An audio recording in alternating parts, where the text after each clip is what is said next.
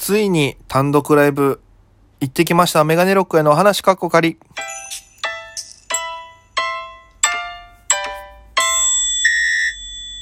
ぽいぽいメガネロックへです。よろしくお願いします。この番組は僕が毎日配信でお届けしている番組となっております。アプリでお聞きの方、番組クリップ、それ以外の方もハートニコちゃんネギタップで応援よろしくお願いいたします。ということで、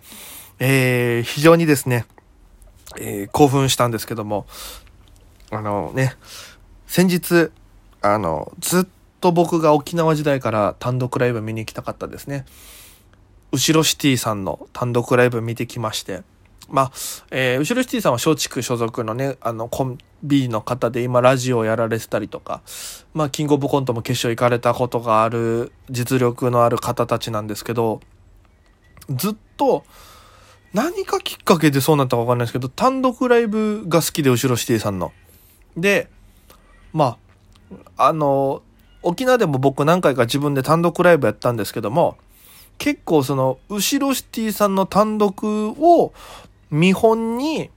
え、いろいろ作ってきたとか、バチバチに影響を受けてきたところがありまして、それこそ、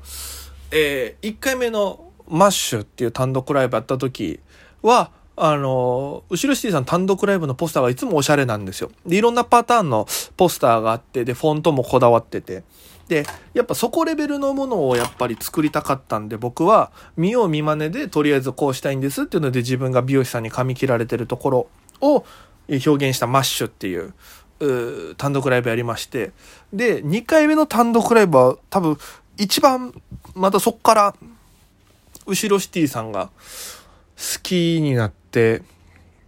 やっぱ単独ライブすごいな、後ろさんと思って、そっからいろいろ影響を受けまくっての1年後だったんで、その時にやったのが、えー、それはただの奉仕だったっていうタイトルの単独なんですけど、これ文章にしようと思ったのも、後ろシティさんがきっかけなんですよ。で、これ、あのここ最近の後ろシティさん単独が、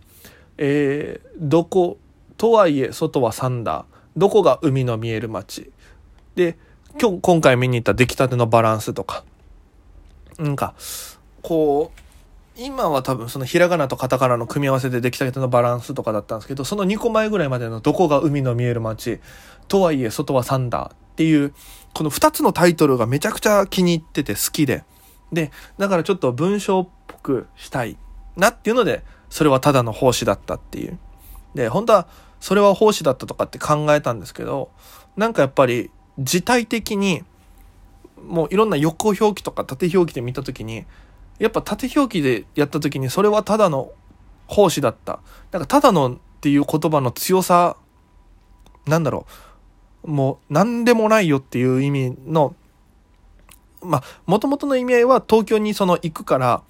この奉仕、まあまあ、この種が遠くに飛ぶみたいな意味で、そこで東京に目を目指すっていう意味で、えー、奉仕。で、えー、皆様へのご奉仕。そして、えー、僕はキノコホテルっていうバンドが好きで、その、ファンの方奉仕って言うんで。で、その、マリアンヌさんに曲も作ってもらってたし、僕はただの奉仕ですよっていうコメントで、それはただの奉仕っていう。なんかしっくりきてね、そっちの方が。で、選んだとか。で、だからそういうのが重なってたから、すごく影響を受けてて、単独の作り方とか、オチの展開とかもね、勉強してたんですけど、それをついに生で見れるということでテンションが上がってて、で、会場がザ・高円寺2っていう場所でして、で、初めてザ・高円寺入りました。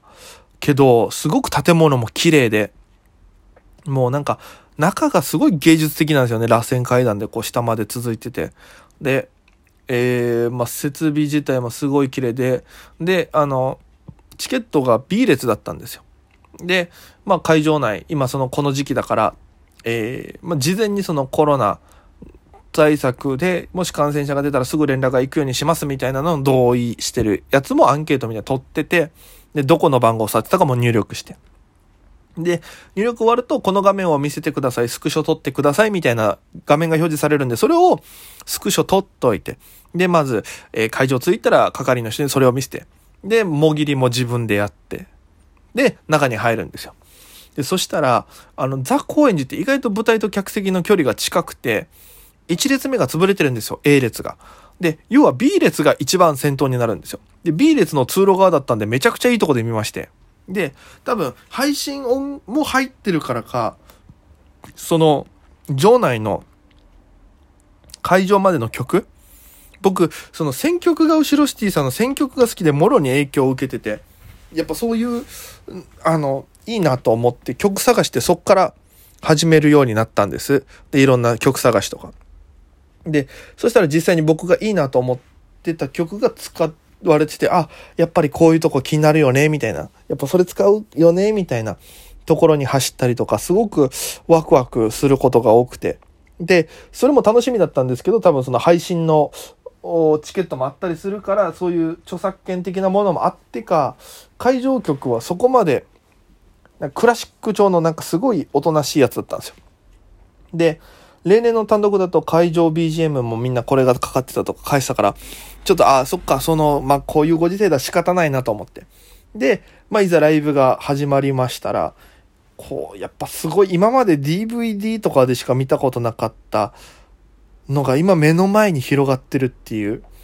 やっぱテンションは上がりますよね。興奮もすごいし、で、めちゃくちゃ面白かったですし、演技力とか見せる力、構成、すごくてやっぱり、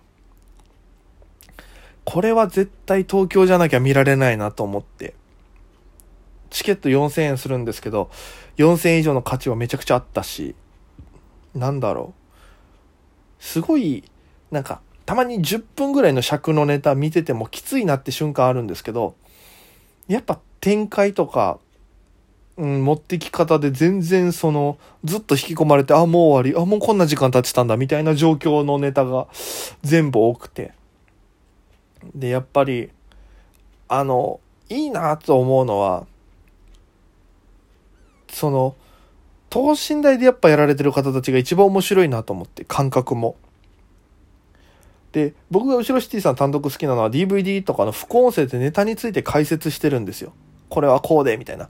それが好きでネタ作りどうやってしたんだろうみたいな。で、そういう観点から見ると、やっぱりすごくメッセージ性とか何を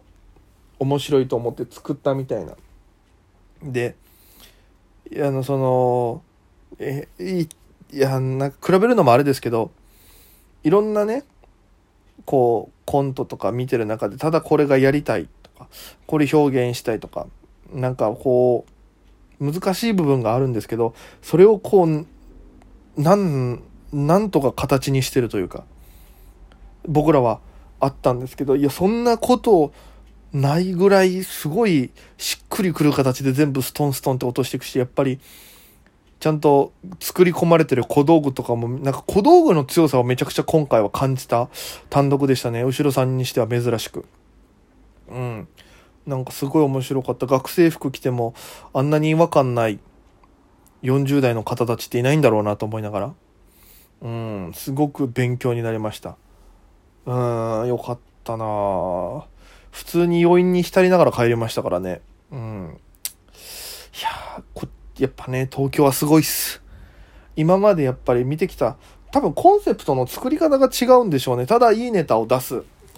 っていう場所でもなくて、挑戦的なことをするっていうのもあるかもしれないんですけども、この人のね、何を面白いと思ってきたかとか、そういう、人が知れるネタ、人が出てるネタだからやっぱり面白いんですよね。うん。で、じわじわ来る感じとか、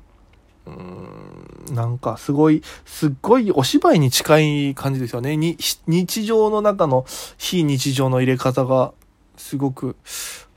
うん、見てて勉強になりましたし。うん。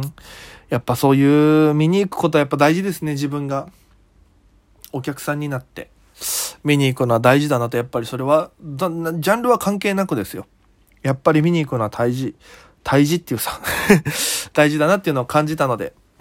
ぜひ、ちょっとまた今後もね、えー、いろんなライブ、また今度、ね、音楽に関しては、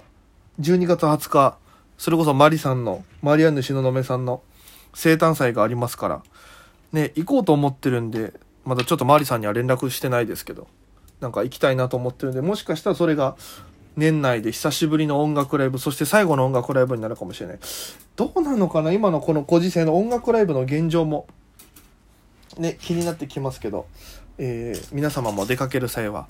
えー、感染対策にしっかり徹底した上で、えー、楽しめるような、また世の中になればいいかなと。ね。もう自己責任で言葉、もう嫌ですけど、それしか言いようがないですからね。うん。もう自分の身は自分で守るっていうことで、まあ、え、また頑張っていきましょうということでご清聴ありがとうございました。まとめが変に真面目な方に行きましたけども。えー、また日曜日は、えー、僕もトークライブ、ネタライブ出ますのでよろしければ遊びに来てくださいということでご清聴ありがとうございました。それでは皆様、また今夜。